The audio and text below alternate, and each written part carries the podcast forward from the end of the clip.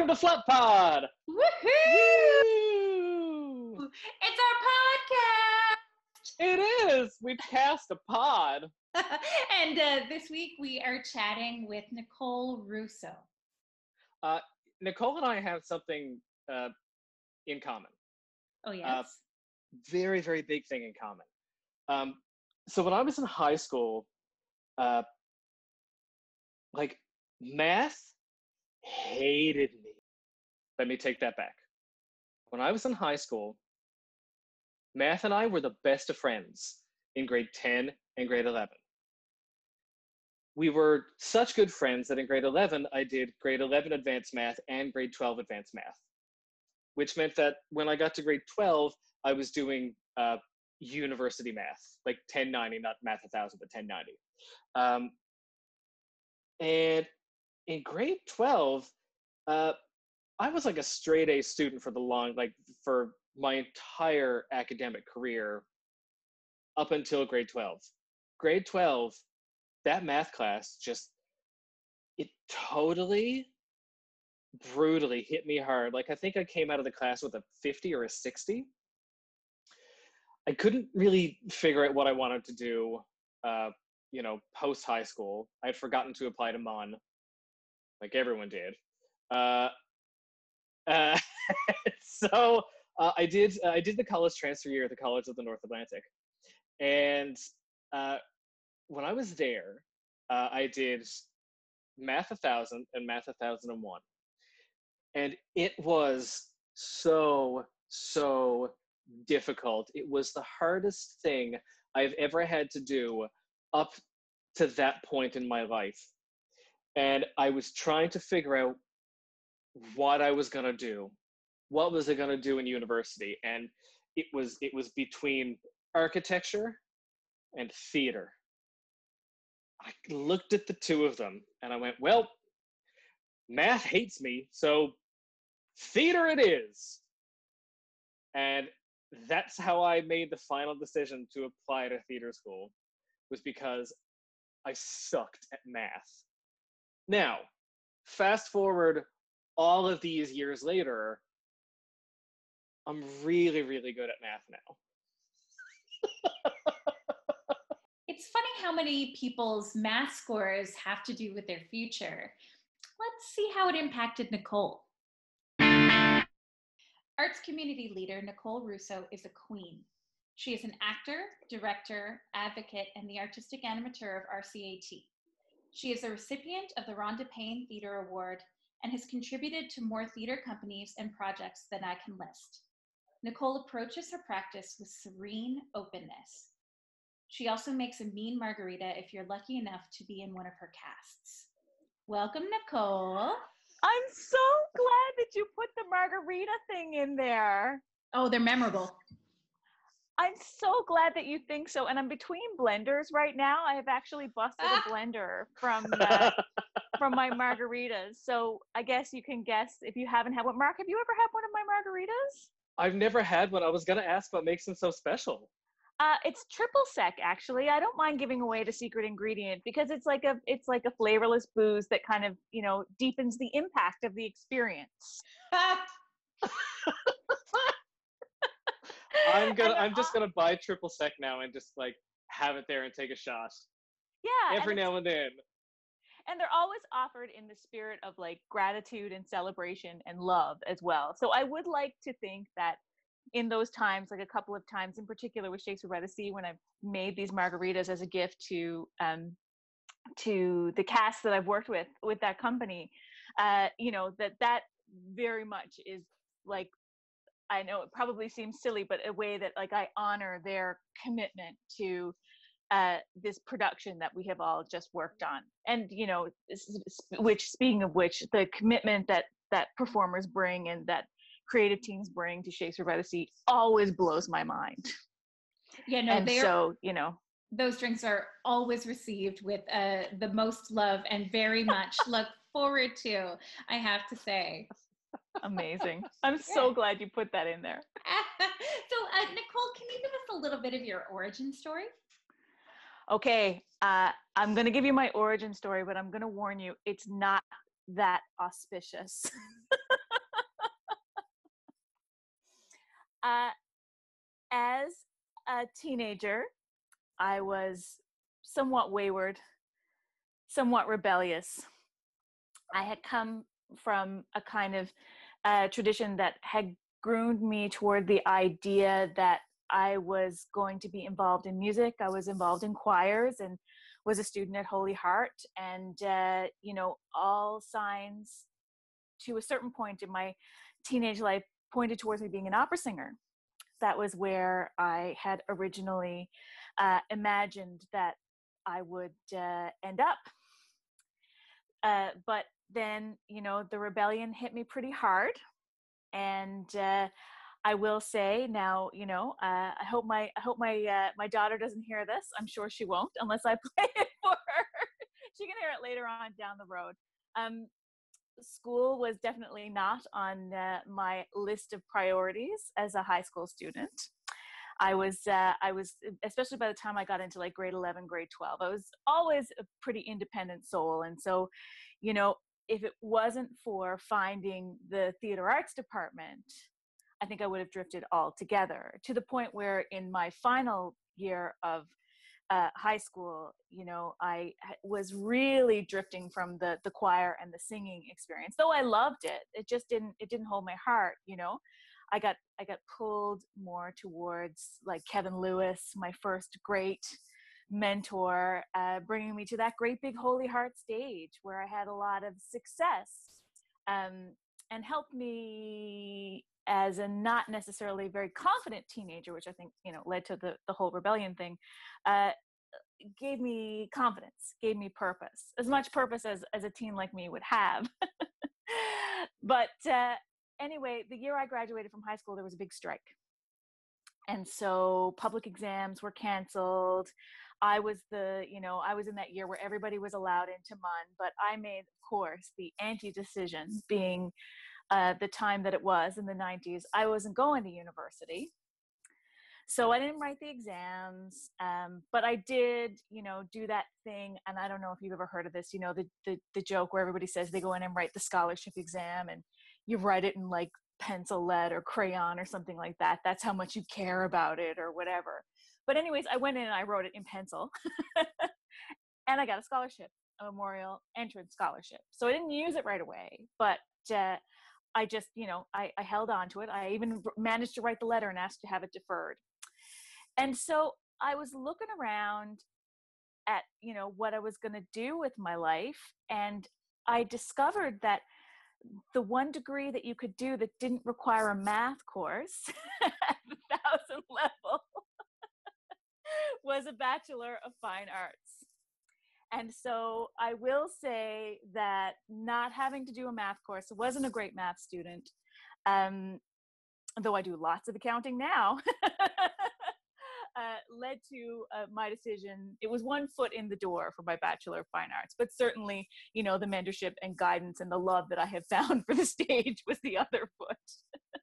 but I think that's a fairly not well known fact about me, the what ultimately led me there and so you know I, I went through the four years in uh, at Grenfell. I had a really I had a pretty amazing group of people that are still that were in my class that are making quite an impact in the in the professional world and we're all still great friends uh, and it was like i fell out of the wrong crowd and i fell into the right crowd and i remember the night that i kind of went okay this is this is your crossroads.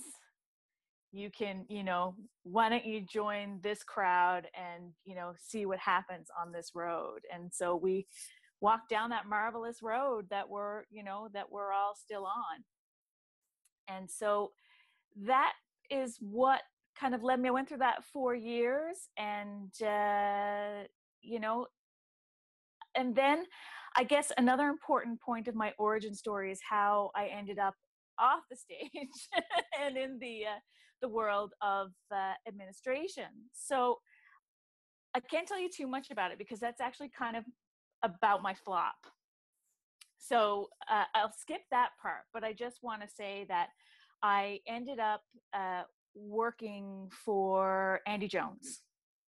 And uh, Andy Jones is the person who taught me Excel. He knows a lot of things, but he knows Excel really well too. So I did uh, I did some administration work and some tour management with him, and uh, that when that we had like you know one of those salary grants that you always get, and and, and when those grants uh, went, ran out, I was going for an interview with another organization. Uh, and Amy called, Amy House, she called from the hall and she said, uh, you know, we want you to come down for an interview. I said, well, I, you know, I'm on my way to an interview for another job. She's like, well, come down before. And I said to her famously, but I'm in my jammies.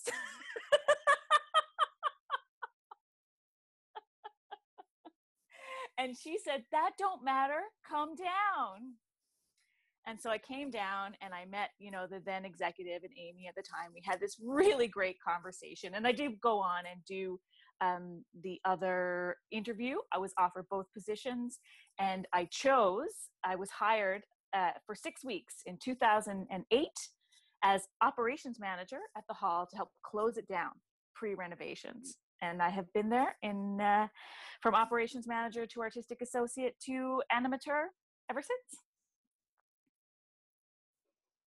It's so it's like it's lovely to hear you tell that story. Uh especially like the the origin of like thinking that music was going to be your thing mm.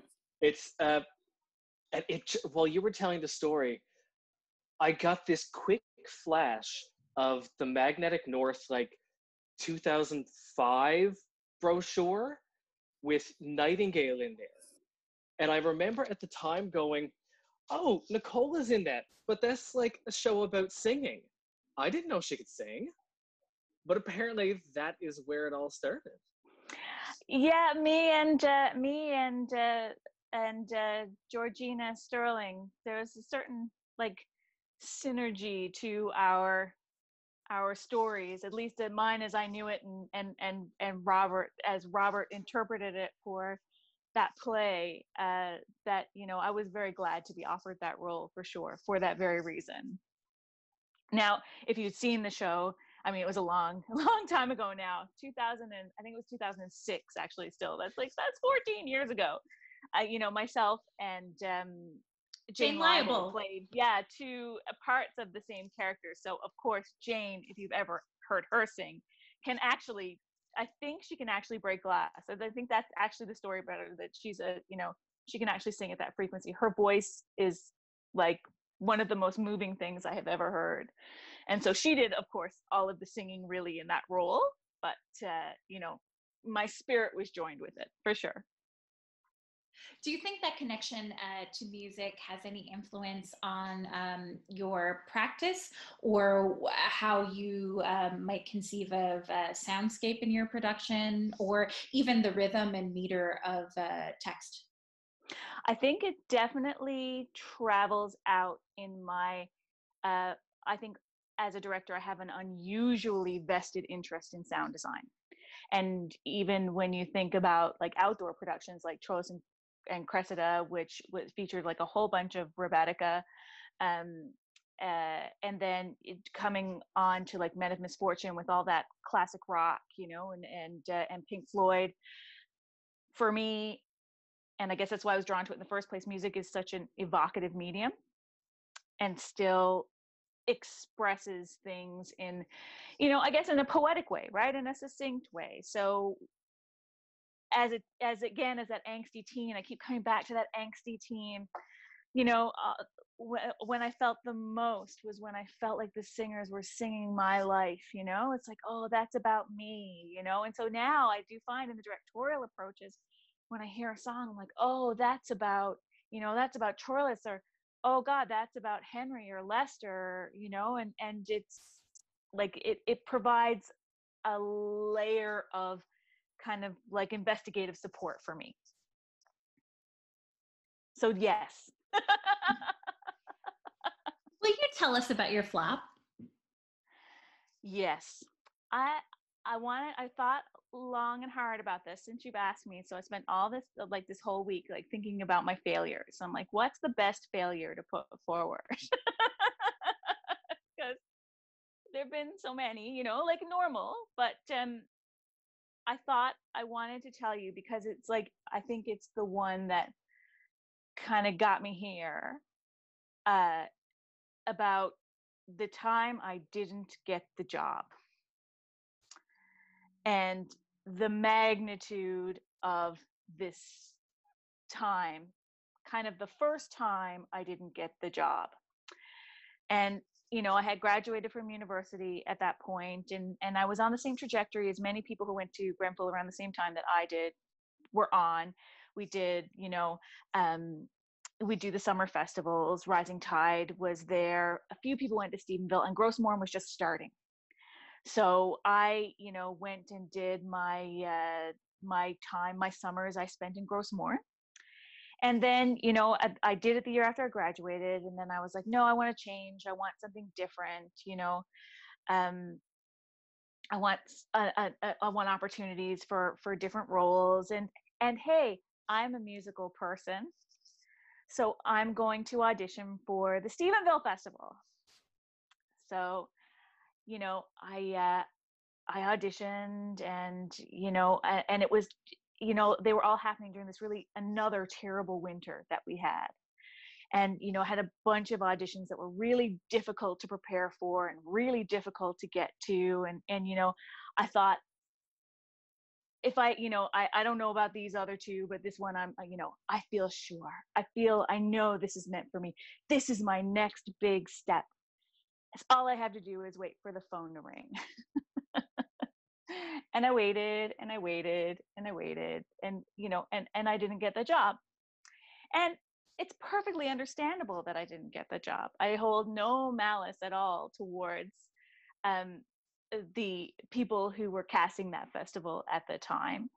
I know now from being on the other side of the table how completely, you know, subjective and ephemeral that process can be. And so often it's about how the final group fits together, not about the individual talents that you see because speaking from you know the the times all the times i sit on the opposite side of the table these days and watch auditions at rca whether i'm the director or not it's like person after person after person knocks it out of the park and it's actually it's dazzling. And you you are exhausted by eight hours of onslaught of this incredible talent. But what it comes down to is how those people fit together in order to unify whatever it is that is the vision of the piece. So of course being you know 22 at the time that i didn't get the job i took it pretty hard. And i took it pretty personally.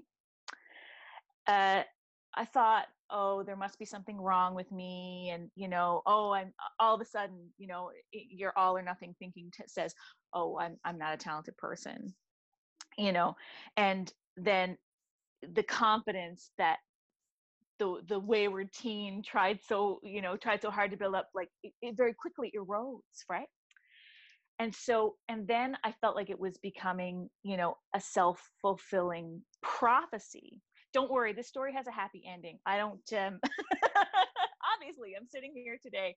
I want everyone to think I'm going down a really, really uh, uh, bad road here because I'm not. But, you know, this is the bumpy part, this is the flop. so, you know, it, it started to feel like a self fulfilling prophecy. I felt like all of my my my friends and my colleagues were being hired and and and and working and i and i wasn't getting parts you know because then you, i didn't get the job and then i felt as though um you know the next jobs i wasn't getting any of those as my friends were getting cast and things and i was facing the prospect of a um a summer alone not in a festival when everybody else was having you know their their amazing summer festival experiences that we all know are, are so formative and, and exciting. And uh, so uh, thankfully, I have I have lots, I mean, amazing people that I, I work with and uh, and also amazing people around me that, you know, kind of wouldn't let me wallow. so what started happening was okay, well, no one's giving us work. We're going to start making work. And at first, I didn't realize what was happening because again like you know you're making work you're making plays you're making $17 one january it's like my famous story about making $17 one january that was my total income for the month like but all of those things drive you towards all of a sudden you're an independent producer. So all of those years being with uh, with Joan Sullivan in the Open Actor Studio and making plays with her up at Rabbit Town, and you know, and uh, and the plays that we did with Bare Boards that led to my work with C2C were all kind of a, a, a building process uh, to make me a very resilient independent creator so, you know, those, you know, on those shows when they're like, if you could tell your young self anything, what would you tell her? I would tell her, I would tell you, Nicole, this is your strength. Right now, this hurts and it feels so bad, but you're actually still on the right road. You just have to commit and pick up your walking stick and walk through the woods and I guess that's my flop. what was the audition piece or pieces that you used for Stephenville? Oh, I had ones that I used all the time. You know, everybody had like classical, contemporary, and a song. Mm-hmm. So I always did um, the uh, the one from Twelfth Night. You know, um, Oh no, sorry. I, no, I didn't. I, that, I wasn't doing that one by that point. I was doing I left no ring with her for a long time, but I, I yes. held on to the dream one for a long time. How happy some or other some can be. That one. Mm-hmm. Mm-hmm. Yeah. And then I have a modern piece, which I think I finally have to put in my back pocket because maybe, although maybe not, but I always do a piece from Angels in America. That's always my. Uh, I, you know, Harper from Angels in America is is a dream role of mine, and so uh, yeah, well, Nicole, it's Mark's 40th birthday project. It's, is it? Well, that's that's what we're saying. It's Angels in America is my dream project. Oh my god. Really? Yes. Oh god, yeah. Like in a heartbeat, I would drop everything. We have 2 years. We have 2 years to plan it. Well, we, oh we have god. we have 1 year and oh, right. 2 months. 1 year and 2 months. I'm on it. I know. We can make we're, this happen. We're working on it. So, uh noted. Oh wow. Oh wow. it's funny you you call that uh, your flop, but in many ways, um, I feel like uh, in our community, it's a little bit of a, a rite of of passage. The idea of making your own work, because of course that's where Mark and I met, and also where I met you. You're a few years ahead of me, but not very many. Um, but in terms of creating work and getting people on board, and certainly that $17, you know, January, February uh, months rings uh, very true. And then it's those friendships that you kind of relied on to build these companies. And then um, I don't know if you had the same experience, but myself and Mark did uh, certainly last year. I said, oh, you know, 10 years ago, here we were in the ship complaining that no one would hire us and here we are and people are not only hiring us they're like looking to us to advise them. And what was that shift like for you to go from kind of because you spend your life as an artist kind of fighting and struggling and certainly the struggle is always real that's just the truth but um, how was that shift from kind of um, scrappy to mentor? I would like to think that i'm a scrappy mentor. Mm. i would like to think that I bring, you know, that I still have my arm around that 16 year old rebel. Uh, and that, you know, I bring her along with me because I think it's okay to question authority and to speak truth to power even if you are in the power position.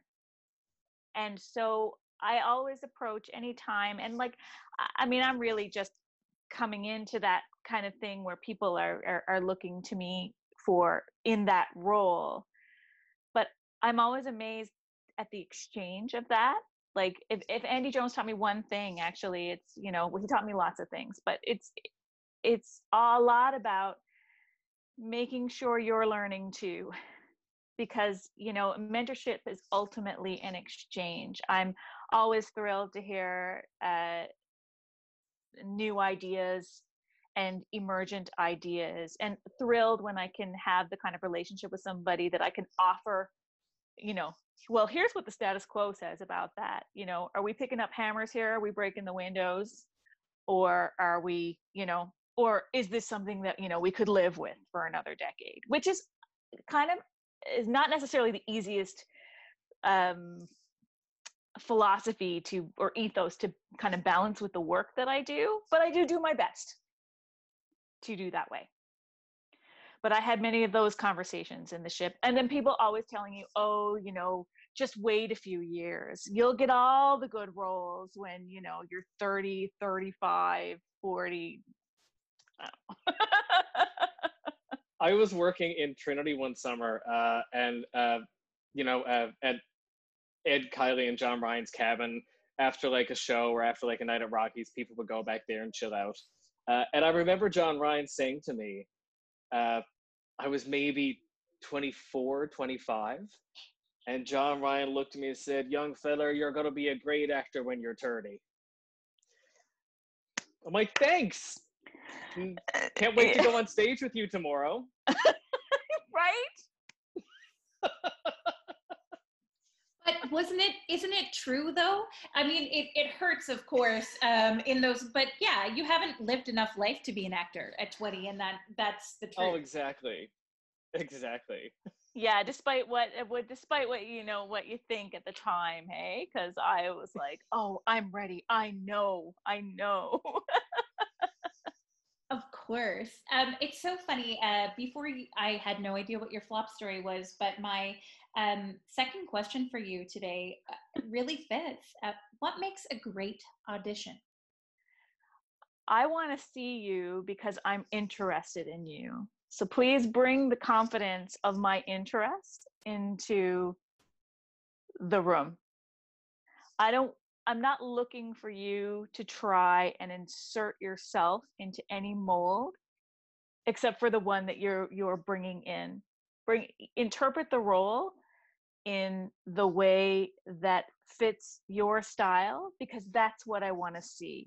And how could you ever manage to keep it up anyway you know if, if you if you're if you're working so hard to bring something that's not you into the room i mean are you going to be able to hold on to that two weeks into the rehearsal process four weeks into the run I, I you know and and who does that serve? It doesn't serve the production and it doesn't serve the of the performer either you know? I mean i think we all get into this racket and we do these shows together and we all want to have you know an enriching and and growing experience. So you know bringing our ultimate selves and making that team i think is you know is a really important thing speaking from my own you know interest as a director. So yes definitely bring that into the room and don't be afraid to try stuff. A lot of the times when you know directors are asking you to try something even if it does go against the script they most likely know that right?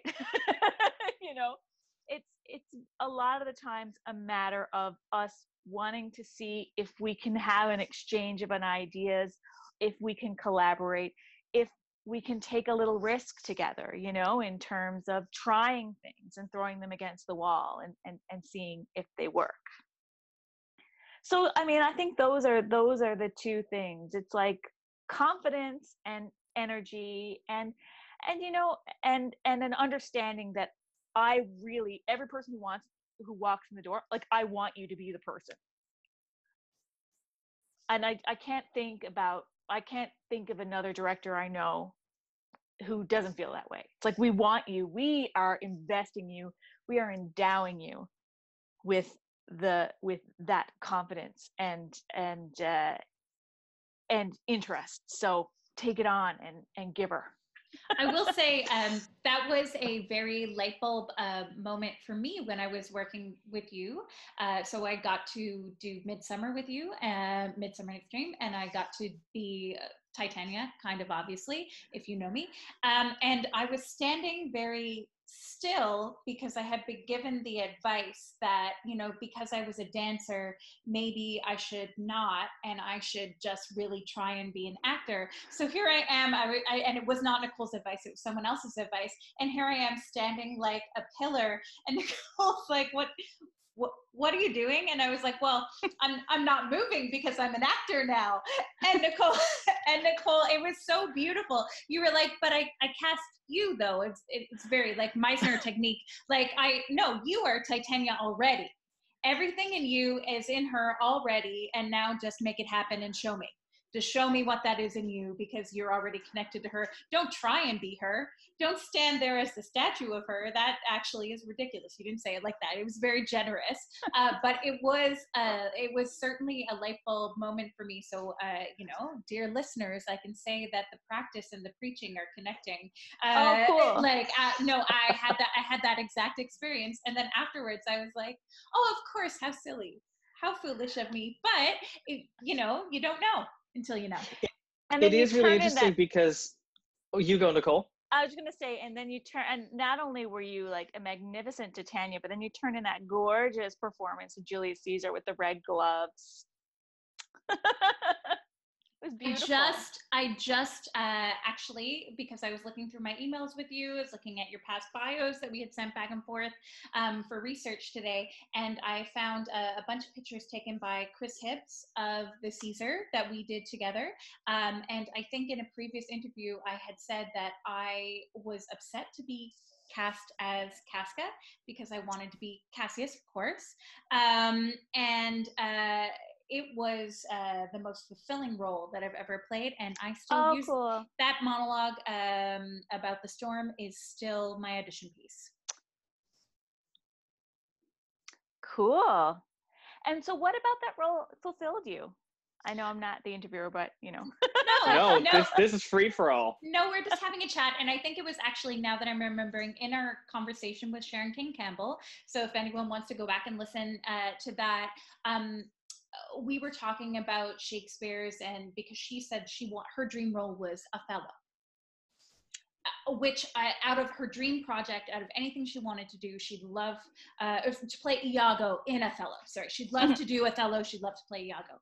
And uh, we were just talking about Shakespeare's for our time. Um, and uh, she had kind of said that Lear would be her pick for now, these COVID times, kind of what we could pull from that. And I said that my pick really would be Caesar um, just because of all the political, uh, you know, tumultuousness. Um, and uh, I said, you know, particularly in that the storm scene is so powerful. Um, and that monologue just really opened me to the idea of rhetoric um, and also for me as an actor, um, I had often relied on my body, which is uh, statuesque, and I move a lot, of course, and my dance and this character, it was a gender blind casting, and it was also gender neutral casting. Uh, so no hair, no makeup, um, everyone was very neutral, um, and uh, that kind of took away a lot of my power and femininity, uh, which was a challenge for me because I do love uh, the Marilyn Monroe aspect. Like in these COVID times, I've gotten rid of my blonde hair, which I feel does get rid of a little bit of my power. I love dressing up. I love having bleach blonde hair. I love being larger than life. Um, but there, w- there was a, a power in just uh, delivering from the neutral. So that's why I loved it. Wow. Was, yeah. Very cool. Thanks for that. That's awesome. Mm. That's like you know, I I I really have I have I have you know beautiful memories of that production as well. That one and Dream. Those summers in the park you know, and the summers on the hill were fantastic as well. But those summers in the park, some magic in those. I don't know. I also Uh, think I also think you had managed to build a company, so it wasn't that it was a group of individuals um, that were coming together for a, a few weeks part time on their spare time. It was a group of people that had developed within the company and also had grown with you in various Yeah. ways. So by the time we got to, I think Midsummer was a little bit of a testing ground in a new, uh, but by the time we got to Caesar, uh, everybody uh, kind of knew each other very well, and there was a core group of people that had worked together, and really that dynamic had solidified. Um, and so we were able to work with you in a shorthand, um, and uh, we were able to work with one another um, with a lot more trust than you can uh, build in an amateur season, because of course everyone's working in their in their spare time. And of course, we're talking about uh, Shakespeare by the Sea. Um, and if anyone wants to learn more about that, just go back and listen to our interview with Jen Dion. You get all the all the tea and all the origin on that. oh my gosh. Um, what excites you about a project? What what makes you sit up and take interest? I have to feel some sort of um uh some sort of of like visceral emotional connection in order for me to be artistically involved. I mean, it's like speaking from the, the point of view of a director or performer. Um, I've always been drawn towards uh, pieces that you know uh, are are edgy. Like in even the even the TYA that I direct is on the side of edgy, and uh, I think that theater is a really important forum for provocative conversations. And uh, I feel like that's where my, you know, I, I don't want to say comfort zone because it's not comfortable at all when you're when you're engaging in that kind of of um, of work. But you know, there is a, you know, there is there is a safety in in risk when you talk about you know like when it when it is when it's dealt with respectfully and dealt with you know in a way that never of course puts anyone in in danger. It's all about advancing a conversation and sometimes conversations are hard to have. And so you know i feel like i am the kind of artist that can help to you know conduct and and and bridge those kind of conversations. And ultimately you know that's what attracts me to work and when i'm watching it too you know i i really like to come out of the theater with a okay all right so i guess we're talking about this and how do you feel about this theater companion? I thought this and then you know if your if your person that you went with is like oh really? Because i thought this and then there you go where we're having important dialogue and we're not you know we're not trying to bottle up emotions we're kind of dealing with them in a in a community forum and you know and processing things together that's what draws me to a piece of work no matter how i work on it It was funny after uh, uh, Mice and Men, right? Nope. After men of misfortune Men of Misfortune, Mice and Men. Uh, after Men of Misfortune, um, when like I saw it one night with a friend, and then other friends saw it another night, and it kind of you know not everyone goes on the same night. Uh, and like sure enough, we would all be sitting around days afterwards and talking about it, and kind of you know e- expressing what what we got from it, and you know there were there were heated arguments, not you know like intense, but there were there were heated discussions about uh, you know things that happened in the show. It was, and I have to say that's what I love as an audience member is seeing a piece that's gonna make me think. That's that's going to affect me.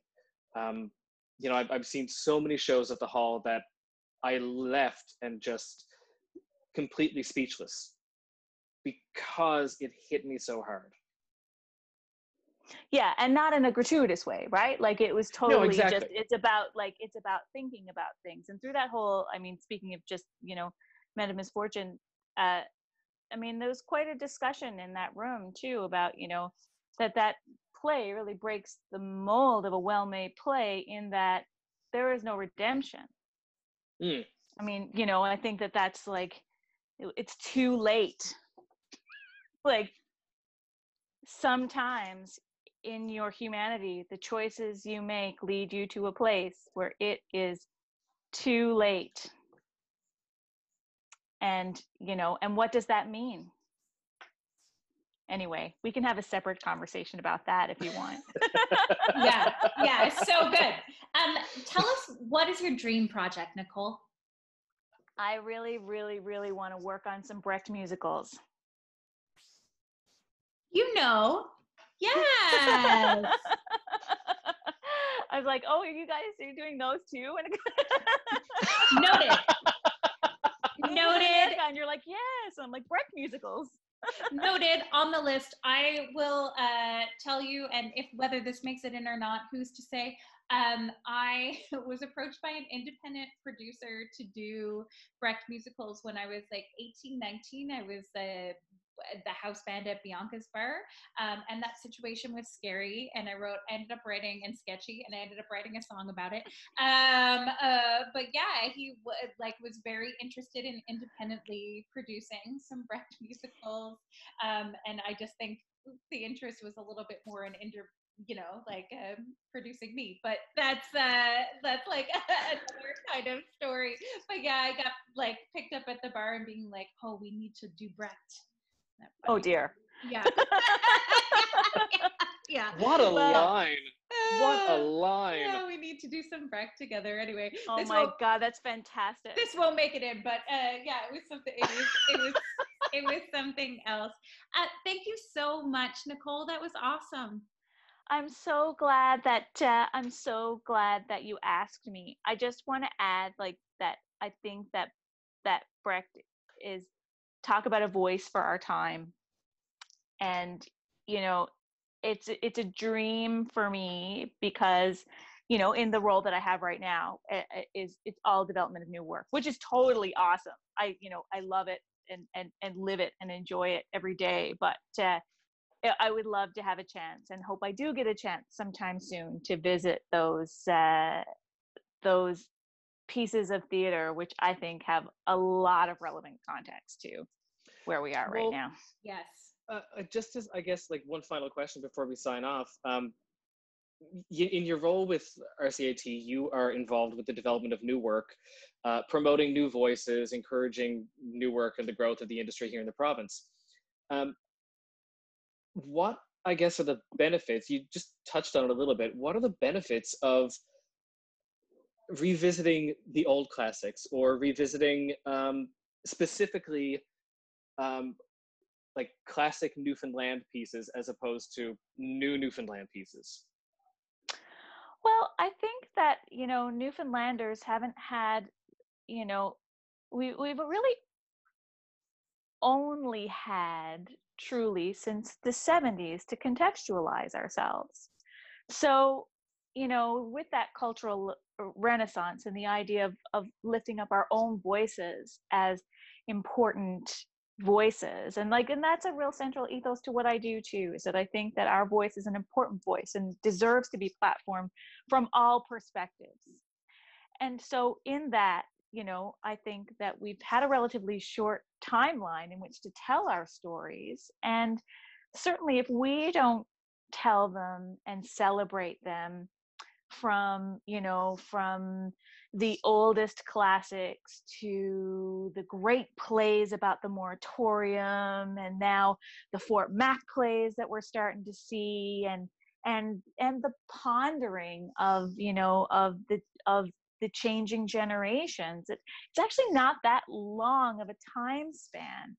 And and so i think it's really important for all of us you know essentially to know you know where we've come from as well as as where we're going and that aren't we lucky that we have all of these different professional companies in this province that are dedicated to all the different facets of work? Because when you put them all together i mean what a magnificent puzzle